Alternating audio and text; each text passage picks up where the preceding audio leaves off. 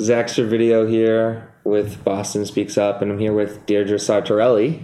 Hi. How are you, Deirdre? I am great today, Zach. It's our second time hanging out. This time with a with a hot mic. Yes, that's right. Looking forward to it, though. Yeah, me, uh, me as well. I realized last time upon our first uh, our first meeting, we could have just had a mic going. Then we had a good flow going about the state of entrepreneurship, generally speaking, um, sort of with the focus on Massachusetts, but sort of what's happening here on the North Shore, and specifically what you're doing here at Endicott College. It's quite impressive. I'm I'm excited that we'll be talking a bit online and a bit offline together about some of the ways that myself and and, and Boston Speaks Up can can play a role uh, in the entrepreneurial community that Endicott's looking to foster on the North Shore more broadly, which is which is really cool how you're working with students, but also working with and, and looking to pull in local entrepreneurs, but also help enable local aspiring entrepreneurs Right. to uh, build connective tissue with with Endicott, uh, which is which is great. So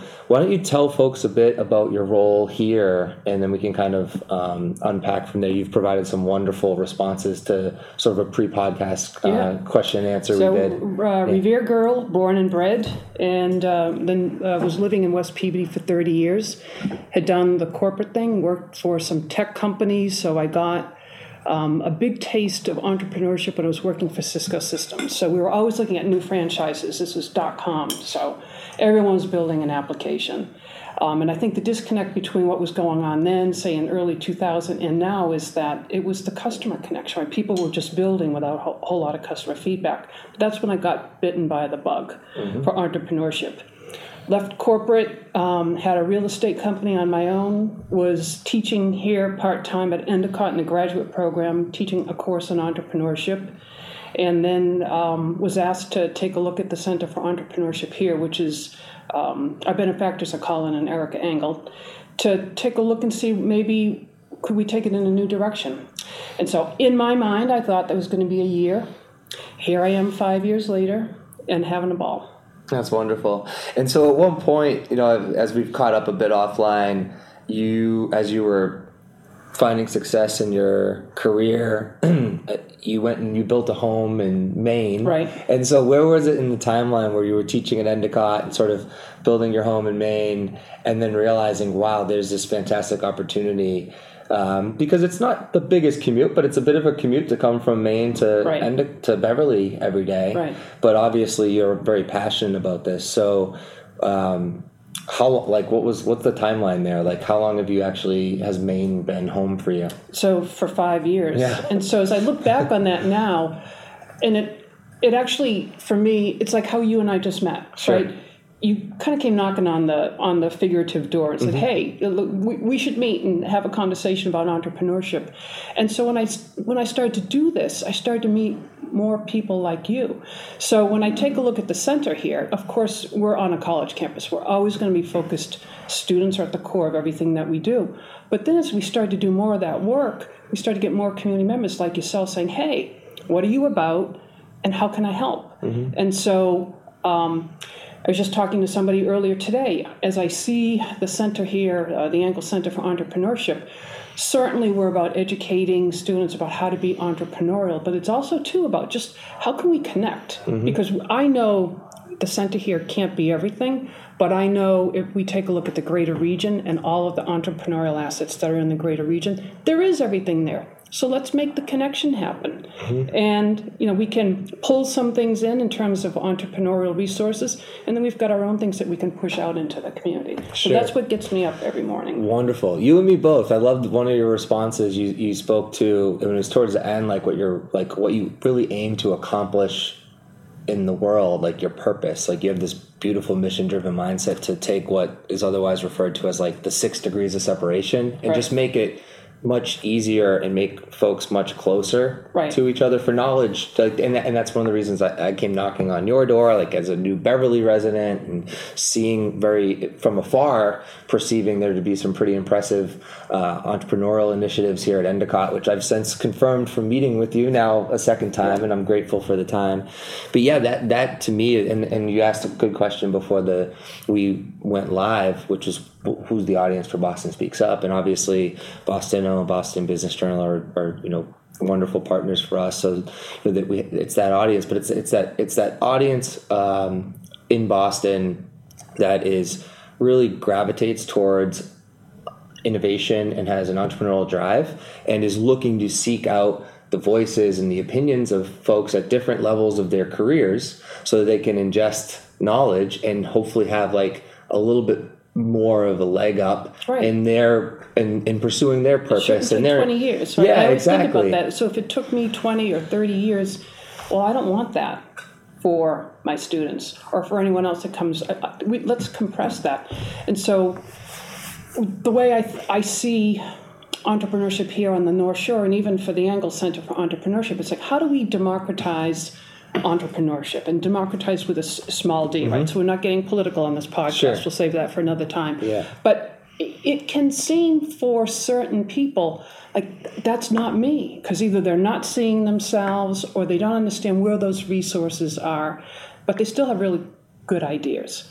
And so the fun part, especially dealing with our student population here, is we have entrepreneurial ideas that run the total gamut from STEM ideas, apps, DNA, whatever that might be, to hey, um, I have a grocery delivery service idea um, for organic chefs, or hey, I've got an idea to help train people to run heavy equipment. Those are all entrepreneurial ideas, and they can make a really great living at that. So for me, here at Endicott, it's that full spectrum, and I never know when I come in every day what kind of idea is going to cross over that threshold in terms of students. And even at the end of the day, if the student, if the idea doesn't fly, there's still a lesson in there. so it might be the grit, it's the perseverance. It's like, okay, so you thought it was this thing, but you didn't get enough input, so now you need to recalibrate and giving them the tools to recalibrate, then that that's the win. Oh yeah, I mean more often than not we need to fail so that we can identify the factors that are associated with failure Right. so that we can avoid them in the future. Right. The, one of the companies just alluded to uh, let's talk a bit just because it strikes some chords with a particular close friend of mine that, that whose our podcast discussion will come out next week. But there's um, a startup that's helping bring local um, farm to local chefs uh, and really working out the, the local mechanics of the of the supply chain. That's So- correct. Yeah. So so speak speak about that that Yeah, company. a that's Crop. Shop. Crop so Shop. Crop Shop was started uh, by two students here two years ago, and I can tell you that where their idea is now, their product is very different from where it started out. But the whole notion is you've got these small scale farmers that are producing these wonderful organic fruits, vegetables, dairy, produce, and you've got on the other side, you've got these chefs in these quality restaurants that want those things. Yeah. And there's a Local tremendous farm to amount of table. totally, and there's a tremendous amount of friction in the middle of that because the farmers are too busy farming, the chefs are too busy cooking. Yeah. So uh, AJ and Cam started Crop Shop to take that friction out of the market to let the farmers connect with those restaurant chefs. They actually do the fulfillment, so they actually do do the delivery of that, and they're in their second year. You know, they- they've had a look a couple of times by Y Combinator. They didn't make the final cut, but you know that's a startup out of Endicott College. So it's pretty impressive. So uh, I would love to connect with them. Specifically, I'd love to connect them to Josh Trautwein, who's the founder of Fresh Truck, and actually on the podcast yesterday for the first time publicly, and it will be out by the time our podcast discussion comes out. They're introducing Fresh Connect, okay. and so Fresh Truck, they've since retired their first truck, Diane. Uh, they're on trucks two and three are on the road, and truck four is launching in week or two and uh, it's essentially um, bringing fresh, um, fresh as much as possible local, which is where there could be collaboration here. Right. Um, fruits and vegetables to uh, neighborhoods um, where families are in poverty and otherwise don't have access to fresh fruits and vegetables. And Josh has leveraged Hub Week and in particular, and just a, a, a strong net, a strong network in Boston to work with the healthcare system so that families can go and healthcare providers are pro- providing they're either subsidizing or entirely underwriting the the purchase of those fruits and vegetables to improve the health outcomes of people in Boston right now, and he's looking to you know branch more out of the city, and so it's really interesting. And he, he's consulting. When I was still living in LA, he'd come out and visit, and we met playing soccer, and he'd play soccer with me, and we'd talk. And I'm like, "So what are you out there for this time?" Oh, I'm consulting with Sweetgreen on their supply chain Mm-hmm. optimization and whatnot. And so, um, just a beautiful. Um, But see, there's a lot of social impact entrepreneur, tons That- and tons of friction. because yeah. you know you're a family, and sometimes it can seem this again almost gets to democratization again, right? Yeah. Of good eating. Mm-hmm. And it can be it's hard. Mm-hmm. It can it's really hard to eat well, and it's certainly expensive to eat well too. So Mm-hmm. Yeah. there's definitely synergy. Yeah, yeah. The idea for him started. He was working at um, a well, like a, a local um, center in Charlestown, and the only local grocery shop, Johnny's Food Masters, are all going out of business. I mm-hmm. remember there Oh, was one in, in Somerville, Right. and so as he was watching the food go off the shelves, and he was working with these fam, he was working with families.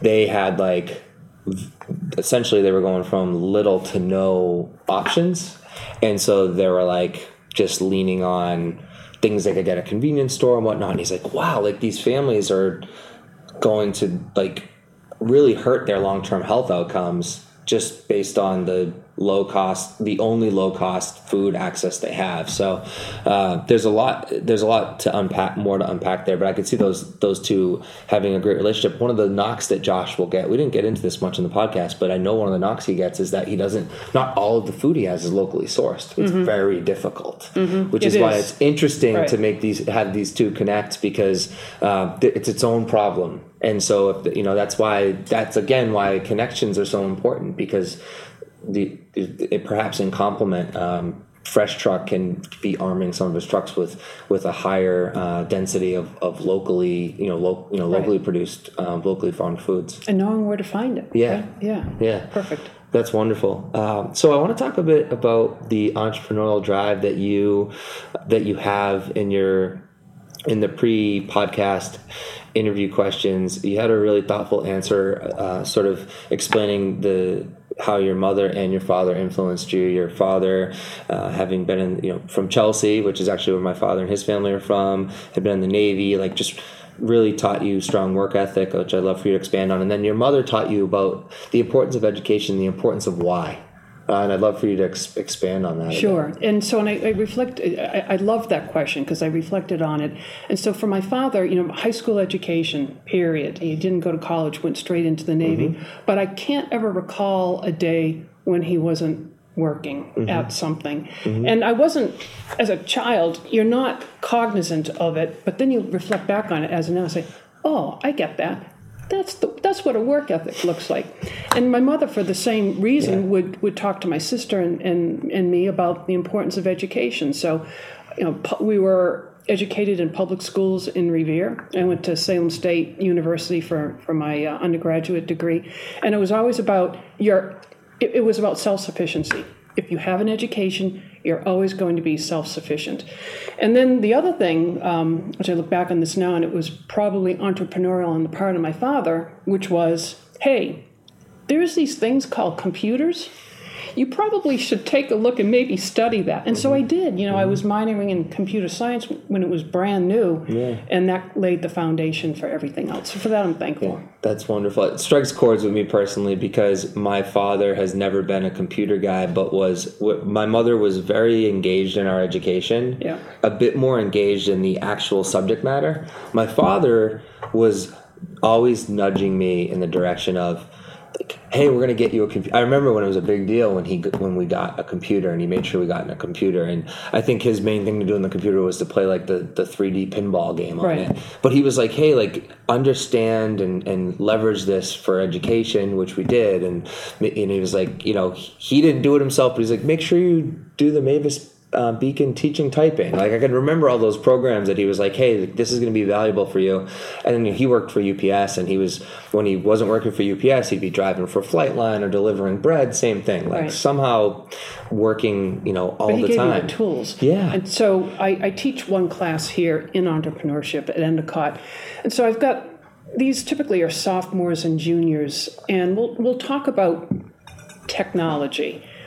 And I'll I say to them, in five years, this is all going to be blown up for you, mm-hmm. whether you like it or not. But again, it gets to have the curiosity to know when that next new thing is coming that's going to stick. Because it's really easy to Yeah. squirrel shiny nickel Yeah. kind of thing, Oh, right? yeah. Just chase. Yeah. But there's some things. And so I think for our students here is trying to understand AI is going to infiltrate almost every profession. I mean, mm-hmm. I, I would challenge someone to say, here's a profession that it, it, it won't be touching robotics, um, certainly analytics, understanding how big data affects everything. Yeah. So as long as they can have their feelers out to the landscape to say, hey, this is an important trend, I need to get on that. You know, blockchain, we had a senior last year talk about how blockchain was going to affect accounting firms. And I, I learned so much from her thesis presentation. So that's the other part of this job. I mean, there's not a day that goes by when some student doesn't come in and say, hey, blockchain, hey, um, look at this technical analysis on this particular stock where, where I'm not learning as well too. But that tells me they've at least got their antenna up for the trends.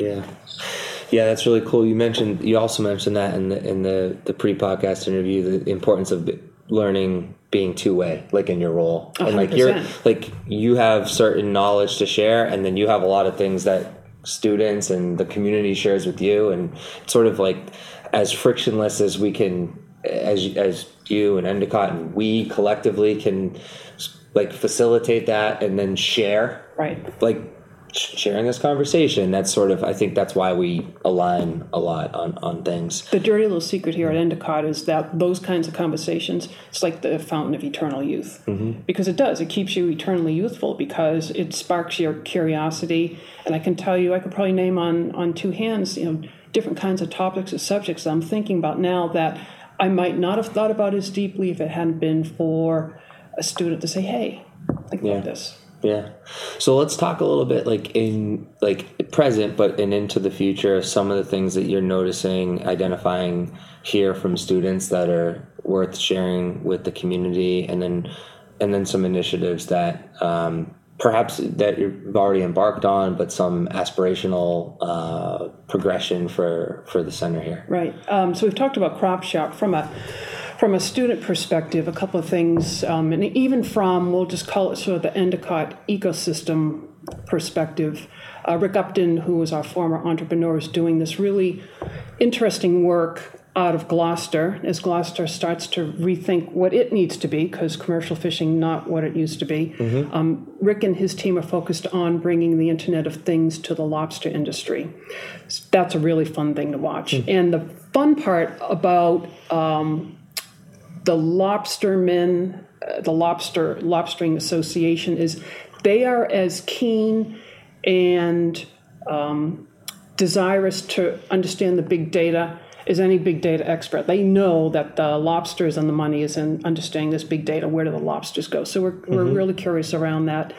Um, someone else that was in our ecosystem, Ariadne Demoulis, she participated uh, with a partner of ours, North Shore InnoVentures, which is located here in Beverly. She and her mother and another business partner are focused on creating um, cup lids, straws out of cellulose so that if it works its way into the ocean, ultimately disintegrates. So it's trying to take some, you know, plastic out of uh, out of the waste stream into the ocean. So her um, her company's actually out of Maine, but she comes down here quite a bit, and that's that's fun to watch. The other trend that we kind of stumbled across this accidentally, I would say. I'd like to be able to take credit for it, but I'm not. Is our students, as they graduate, not only are they working on startups, but they're actually going to work for incubators and accelerators. So, for example, Matt Schweitzer graduated from here three or four years ago, and he's now the assistant director at Greentown Labs, Oh, which wow. is the world's largest Oh clean yeah, tech I have. I have a friend in there in Yeah. Greentown right now, And in uh, Union Square, Yeah, so Somerville. Ma- Matt yeah. was um, president of Fuel, which is our student entrepreneurship club. Got the bug. Um, his family has a construction business that would have been the really easy path for him to go into, and he's like, mm, I kind of like this. So he's at Greentown. Oh wow. And then uh, Avery Sakura, who graduated here a year ago with her MBA, was a communications undergrad, thought she would probably go into wedding planning. Got involved at the center, became, became my graduate assistant, got bitten by the bug, and she's now working at Lab Central as their operations manager under uh, contract to Harvard Innovation Lab. Wow. So she's like right in the thick of things. Oh, yeah. And so, how fun is it now?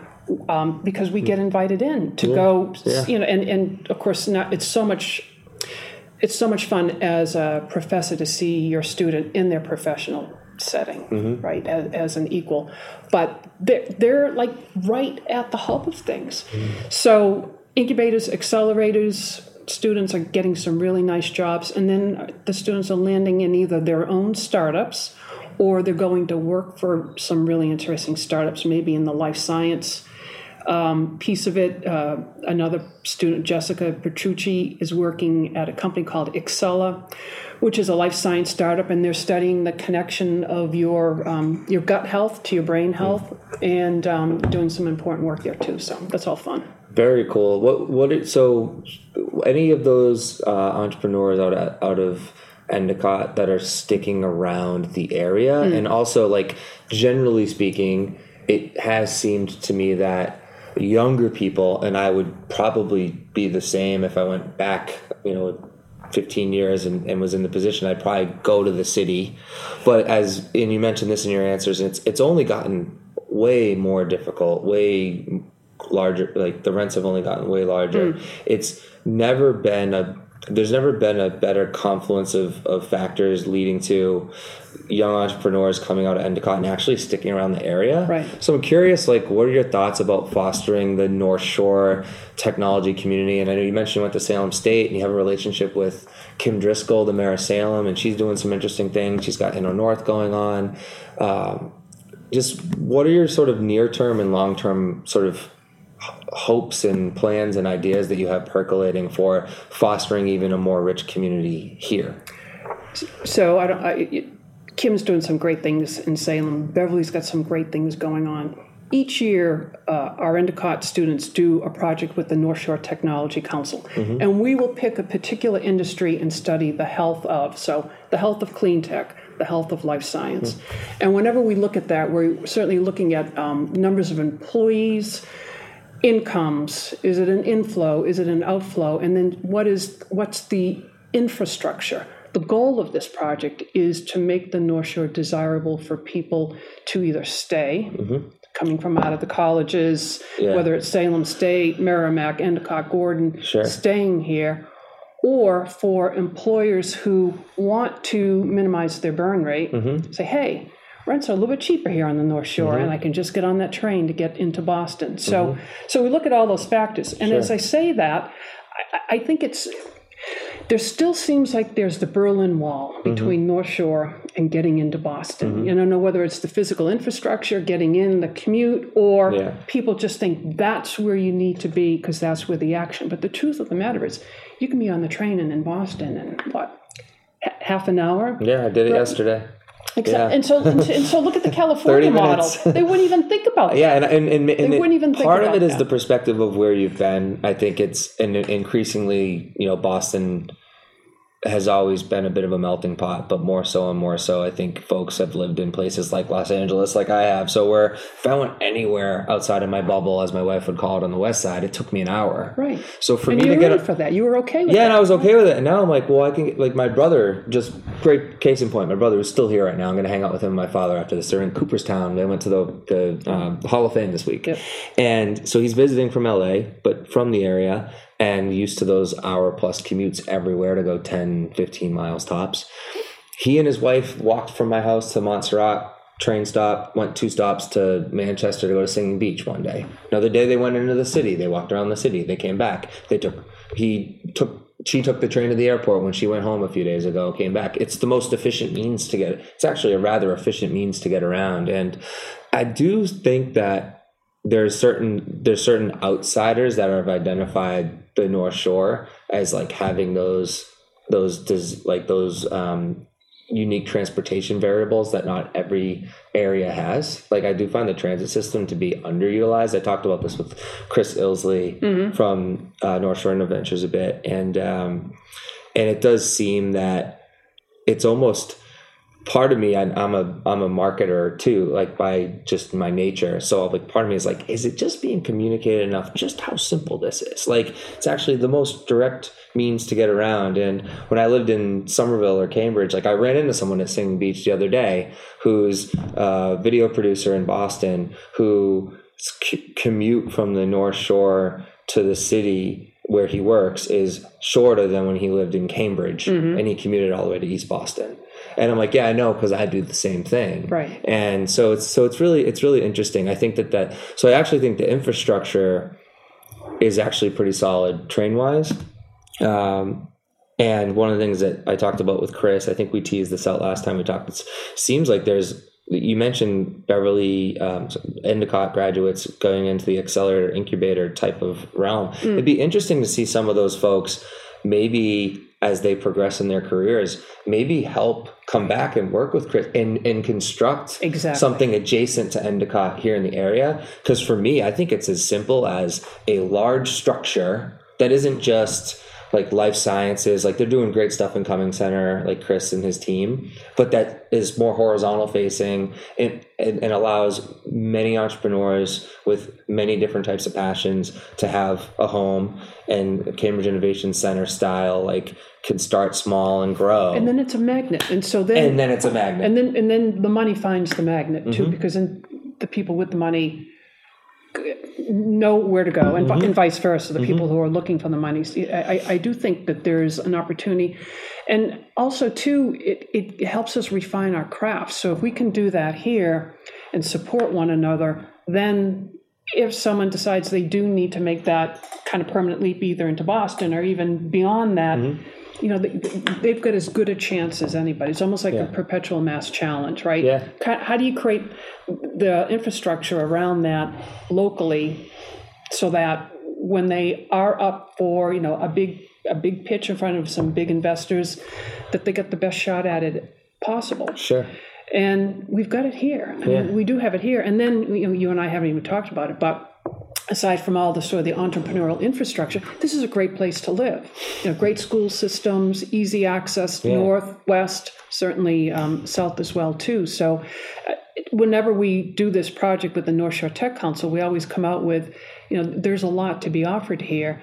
Um, you know, maybe we could all. Uh, do a better job, as you say, of sort of packaging it together and sort of, you know, uh, yeah just speaking loud and speaking proud. Yeah, and I do think that there's a solid amount of people speaking loud and proud. It just seems to be a bit disparate and like and and and a nice solid collective umbrella brand that everyone kind of buys into. Like Chris is Ilsley and I joked on on like he's like he's like I want to rebrand the North Shore Boston North.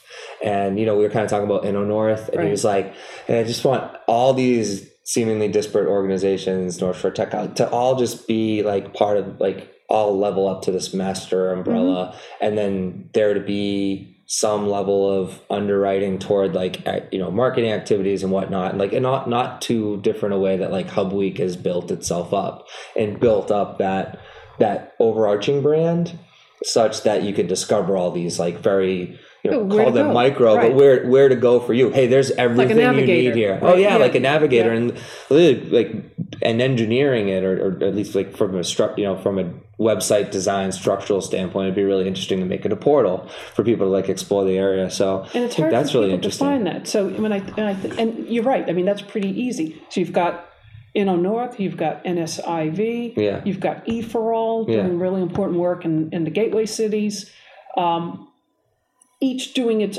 its own particular thing, complementary to one another, and all benefiting from and all the growth benefiting. Yeah. So maybe that can be our next business idea. I like it. I like it. I, li- I like coming up with business. I, this is what happens when we're just flowing. Um, so let's talk about some of the stuff you are doing now, which is raising the profile of the area. Uh, Spark U.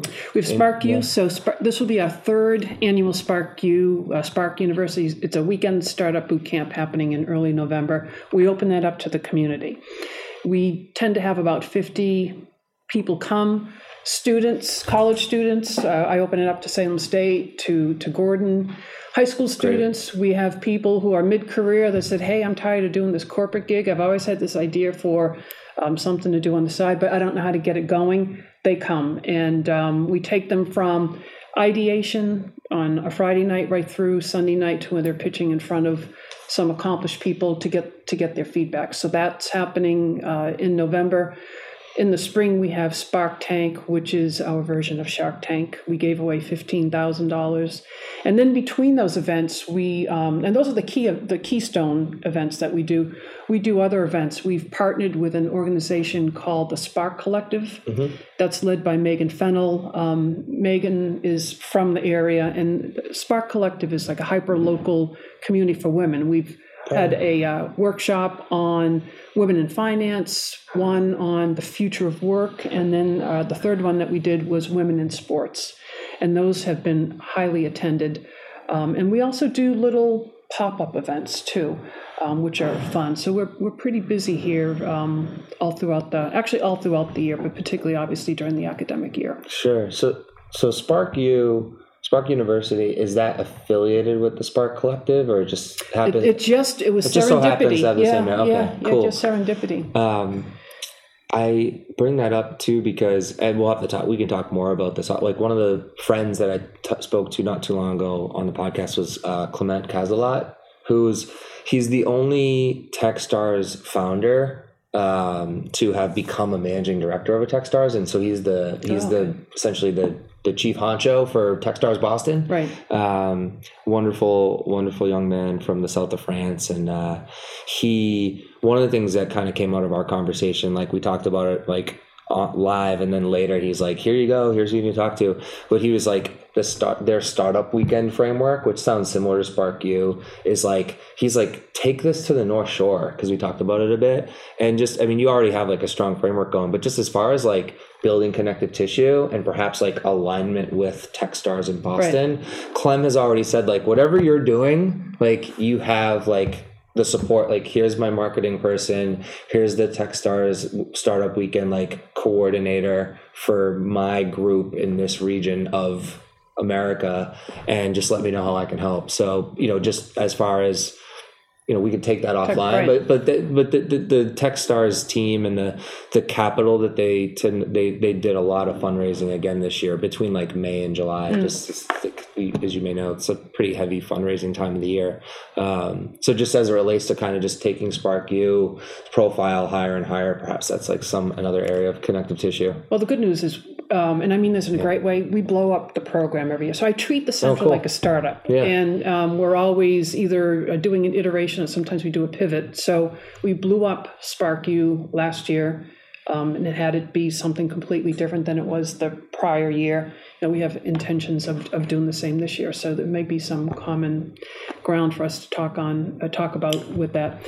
One of the other projects we're working on right now with the International Business Innovation Associations, I have to get that name right, INBIA, is um, an ebook on how to create centers for entrepreneurship in emerging urban areas. Mm-hmm. So um, Detroit would be sort of the classic example, and you know they're doing great things. But there's other cities and towns mm-hmm. that have either lost their primary industry due to mm-hmm. obsolescence or offshoring. So how do they rethink themselves, and how do you create maker spaces, incubators, accelerators? Mm. What are all the different pieces of the puzzle that you you pull together to make that happen? So we're just wrapping up that project now. That should be getting published in the next month or two. And there were a lot of aha moments in there in terms of even doing our own self inventory, saying, okay, you know, you certainly need to have entrepreneurs like yourself involved as mentors and coaches, but you need to have associations with foundations. Like we've got a great association with the Cummings Foundation. You need to have that philanthropic support, Yeah. corporate support, and then the whole government support too, right? E- e- either through tax incentives, you know, the government, local government, state government has to be on your side too, or they have to get out of the way, frankly, right? Yeah. But to make that happen, and so that's been that's been a really interesting project. Um, Lynn's doing some great things. Right, if you if you think of how Lynn is, is rising, yeah. because it certainly lost its Yeah. primary shoe industry years and years ago. Yeah. And you know, GE is figuring out what GE needs to be as well. So, Mm-hmm. and along certainly along the uh, Lynnway there, you know, there is great opportunity. And that's even Revere, you know, this mm-hmm. kind of circles back to how we mm-hmm. started this conversation. Mm-hmm. I look at any of those gateway cities to say, wow, there's a lot of potential there. You just have to have the building blocks. Yeah, I recently went down to Everett. So, like, my family's from Chelsea. A couple of my uncles have moved very far to Everett, uh, and so I, you know, I go to Everett, and I, you know, I've been going to these areas my whole life, and it's really interesting to be around that area where um, Teddy Peanut Butter is, and like, obviously, Night Shift Brewery has been around a while, and so people kind of know that. But there's like, there's other like, there's like new startup distilleries and and and other breweries and and restaurants in that area, and it's just it's it's really um, there's all these little vibrant. Um, there's more vibrancy that have Right. come to these um, Boston adjacent communities, uh, which is really promising, and you know I think speaks to the, speaks you know volumes to the way that greater Bostonians in general like are always have this ability to work hard and like reinvent itself. It gets back to grit again. Uh, Yeah, it does. Yeah, it's Yeah. like, okay, so this didn't work. Yeah, Well, we have to re- rethink ourselves. I mean, Yeah. even look at, um, so you're a Beverly resident now. Yeah. Cummings Center Mm-hmm. here in Beverly, right? That used to be the United Shoe. Mhm.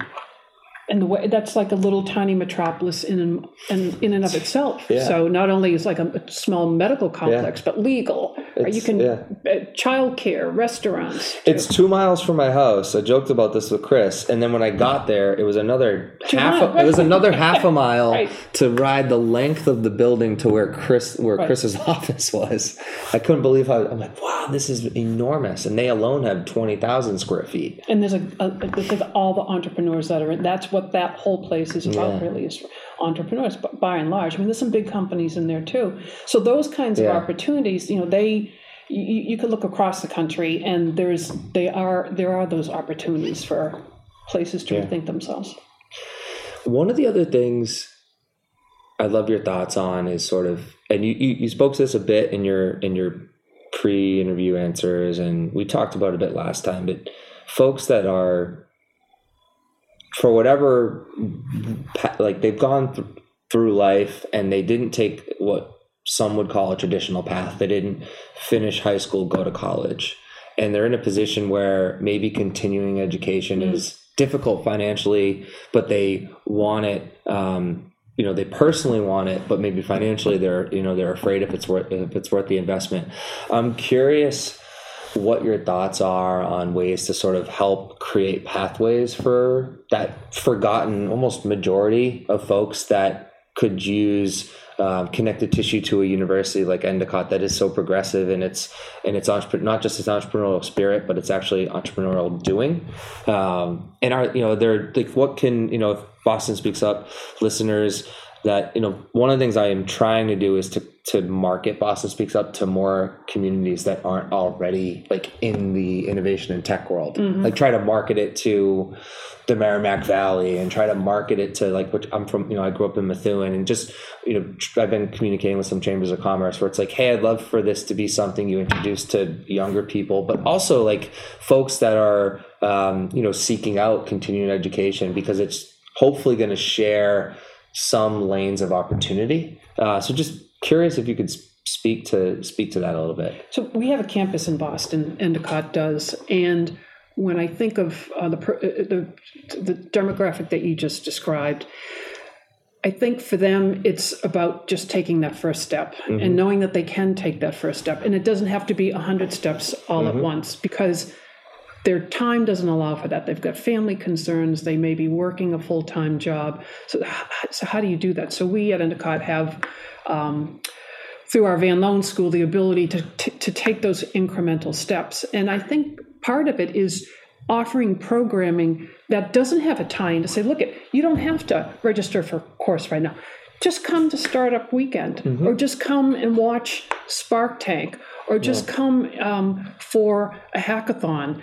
You, okay, you don't know how to code, but just come and see some people who are doing that. Yeah. Again, to demystify that.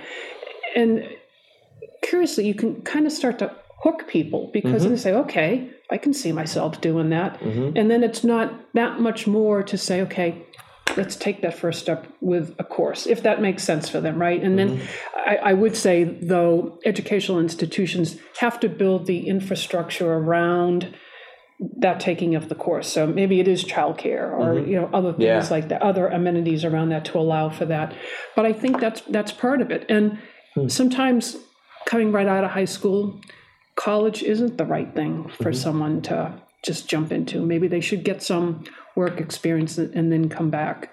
And they make great students. I've taught people who are in their 30s, 40s, 50s, veterans have done two or three tours, and I will tell you that they are challenging in a wonderful way as students because they're bringing back experiences that a 20 or 21 year old can't just because they, they haven't had that runway in, in life. But their brand of entrepreneurship is as authentic as anyone else's. So maybe it's they want they aspire to open up a daycare center or a mm-hmm. bodega. Mm-hmm. Okay, it's entrepreneurship Yeah. and make a great living that way. But we have to kind of t- teach those skills, right? We were talking earlier about go to market. Okay, if you're going to open up a bodega, who are your customers going to be, right? And how are you going to appeal to them? So I think there's different ways of of doing that, and I think it can just be an incremental, not these broad, sweeping motions. Yeah, well said. When you look forward, say five years from now, what crowning achievement for this particular center, this particular entrepreneurship uh, center, would that we d- that isn't hasn't come to fruition yet? You know, aspirationally is sort of a, a goal of yours for like Endicott to be known for. Yeah, like what's that big picture? Like, what's the um, perception that you want folks from afar to look and and see? Like, is like that new crowning achievement of all this work now? You know, if you fast forward five years. So we're a Division three school. Okay. So for any athletes Yeah. in your audience, they understand what that's about. And so when I think of the analogy, Yeah. I want to be known as one of the top tier Division three schools for entrepreneurship. So that's the big vision, right? That's like the national vision. Great. A couple of years ago, Endicott's known for its internship program. Mm-hmm. And a couple of years ago, it was mentioned in the Wall Street Journal. We were number two in the country for our internship program of any college or university. I want that to be true for our internship program. So the Princeton Review comes out and they grade colleges and universities on a bunch of different things. They also look at colleges that have the best entrepreneurship programs. Mm-hmm. Our program is growing, and I want in five years to be making the top 10. Right? That's a big aspiration for us. But if I were to kind of ratchet that down, if someone says, hey, um, you know, where are the entrepreneurial things happening on the North Shore? If the answer is, hey, check out Endicott, Yeah. that's, you know, that's, I think, a reasonable win in five years. And we welcome everybody. And like I said, as we were talking at the top of this podcast, we may not have the answer here, but because of the ecosystem that we have, like people like you, North Shore InnoVentures, we should be able to point and say, okay, Yeah. you know, you need help on intellectual property. I'm not a lawyer, but we know some good ones, right? And be able to point you out. Here's a patent law attorney. Yeah, exactly. Like, That's exactly right. So, and, and that's really what Actually, one of my best friends is. He Oh, flew. so he we- flew in for my daughter's birthday talk. last week. We need so to talk. anyone need? one? Oh, let me know. Yeah. uh, seriously. He used to work for the U.S. Patent and Trademark Office, uh, United States Patent and Trademark Office, and now he's private. oh, excellent. And his All wife right. works for the Department of Well, after Justice. this- okay, we'll so we'll take we'll talking. take this offline then. Okay. For me, that would be that would be sort of the near term win. Entrepreneurship, Endicott Great. on the North Shore, and then um, I do want to continue to, as I think about this, building out certainly stronger ties locally too. The very select organizations. Um, we've got an affiliation with the Mass Technology Council. I think MT MTLC. I could be um, off on the, on that acronym, but even a- on a national, we just want to be selective in who we do our associations with and, and do them well. Yeah.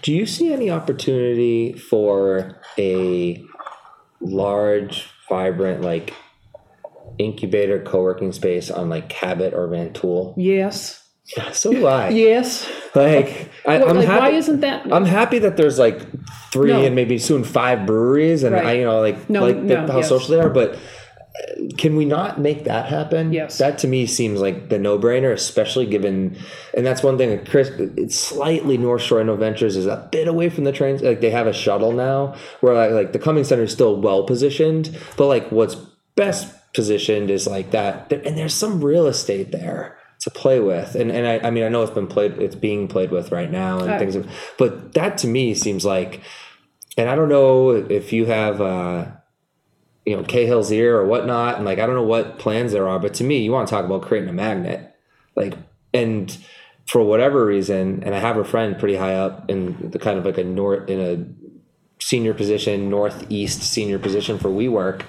and they're focusing on other parts of the 128 belt, more um, more toward Waltham, with Beverly and Salem on the list, but Look years at all from the now, apartments that are being built in Beverly. that's what Makes like sense. the housing's there, and I'm thinking of WeWork's profit and loss and how they're like we work and we live, and the importance of like.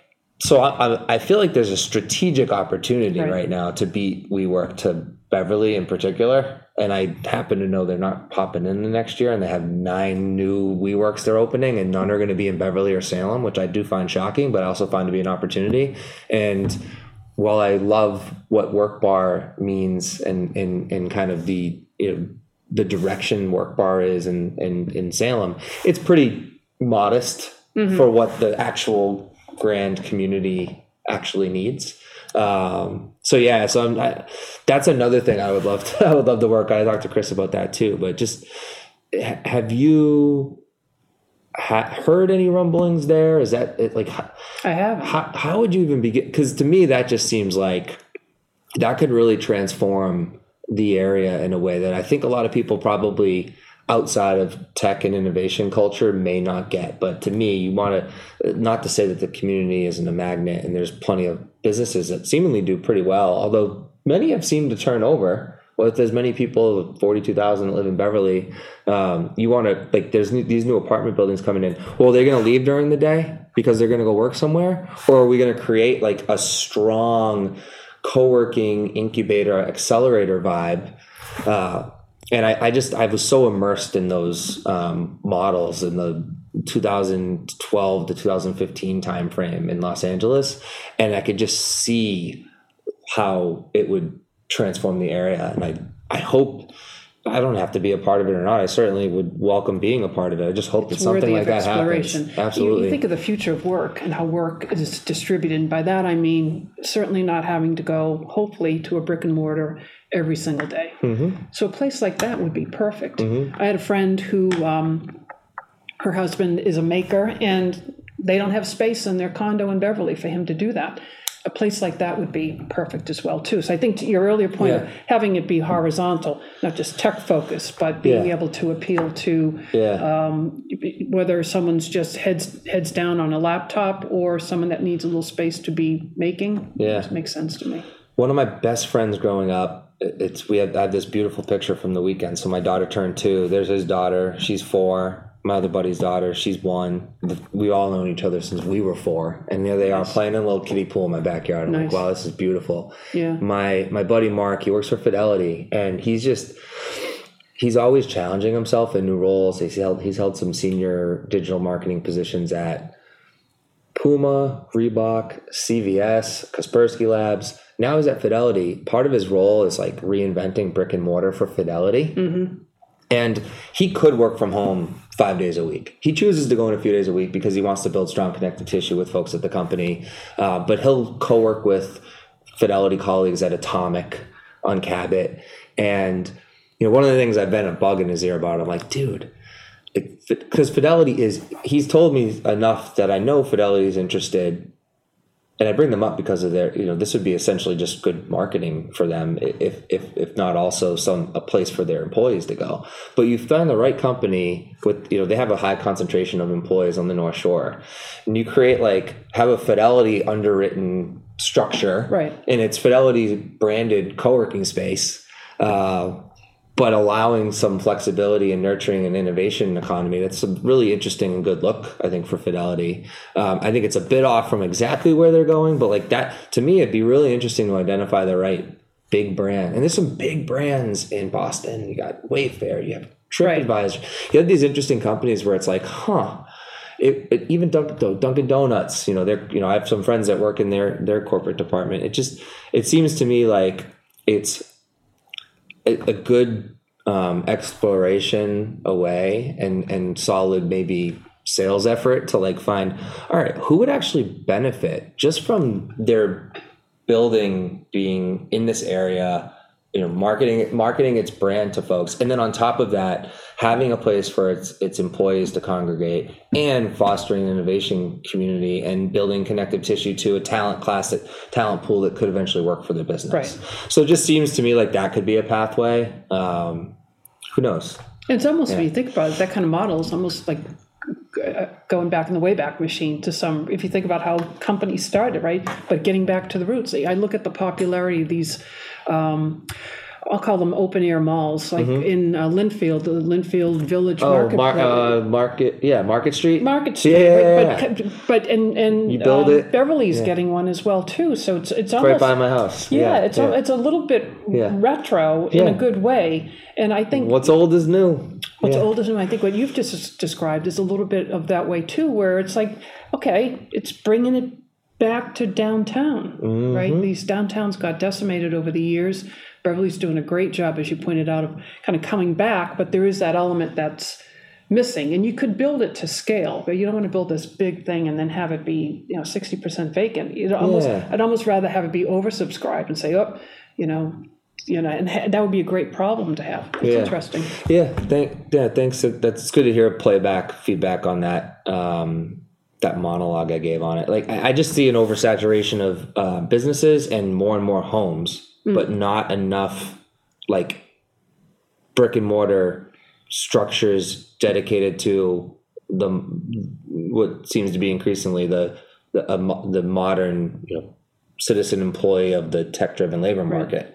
And so we need to you need to lift up and create an infrastructure for actual where people will work so that they're you know more hours of the day around to spend money at Right. coffee shops and restaurants and, and whatnot so that they all kind of need to grow in tandem so it just seems like it's, it's only a matter of time As you were just speaking, you got me thinking too.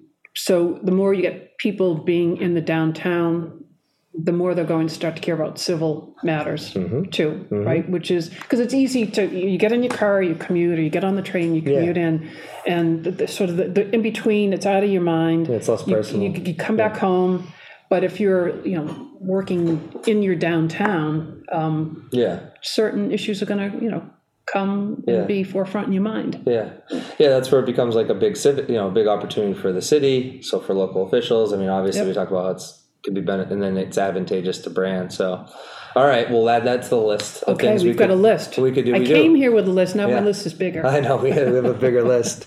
Um, so th- this has been wonderful. The, the the last question I always enjoy asking is sort of with all the initiatives that you're a part of or privy to. Just curious, like what's a big um, what's a big issue facing the world right now that we haven't talked about?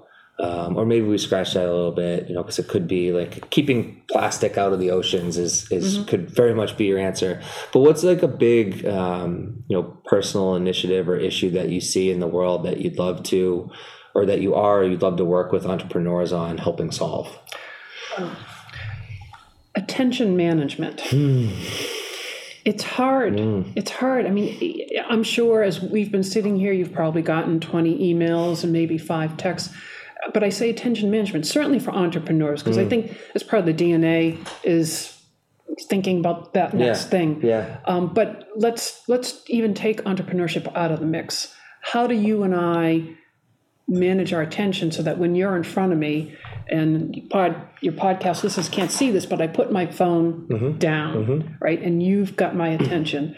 Uh, a couple of weeks ago, I was in my office in a meeting. My phone rang, and the person was almost like getting agitated. Well, aren't you going to answer that? Aren't you going to answer that? And I said, No, you have my attention. Mm-hmm. And it seemed like when I said that, it was a shock to that person. Yeah. Um, But I think if we can do attention management in simple si- situations like that, also, but too, in, just in terms of larger discourse, take time to listen, make sure that you understand, you comprehend, repeat it back. I think we'll get better results all around, whether it's in business or, or just regular personal life. I love that. I, I had some of the best sort of reaffirming feedback. Like I, it's something I've tried to focus on over the years, and I got this amazing feedback from a partner of mine. I actually met them at a CES in Vegas three years ago, and we've worked together for almost three years since.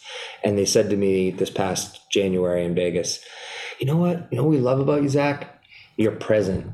Like when when I'm talking to you, like you're all there. And I was like, oh wow. And so one of the things I've taught, we t- I talk to my wife about this all the time because we l- really limit like screen time and TV time, and we want to raise her to be present.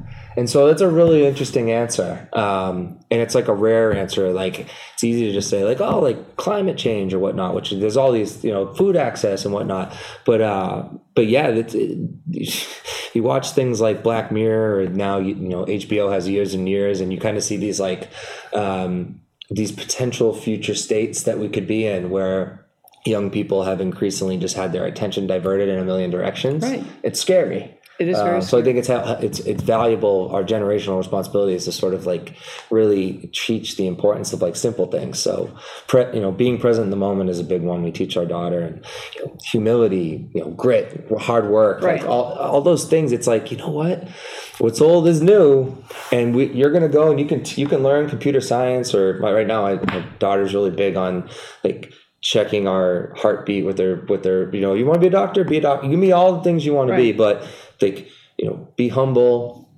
be kind like work hard Right. you know like those are the skills that are going to help you be successful you can go learn any hard skill you want and then if you want you can go and switch what hard skills you learn but master the soft skills and so i think that's really that's really that's a fitting way to to, to end things too And you're teaching her well, Zach. thank you so much deirdre this is, pleasure. this has been a pleasure Yeah, same here. Thank you. Thank you for having me. Uh, it's been a pleasure. Che- uh, cheers, Boston.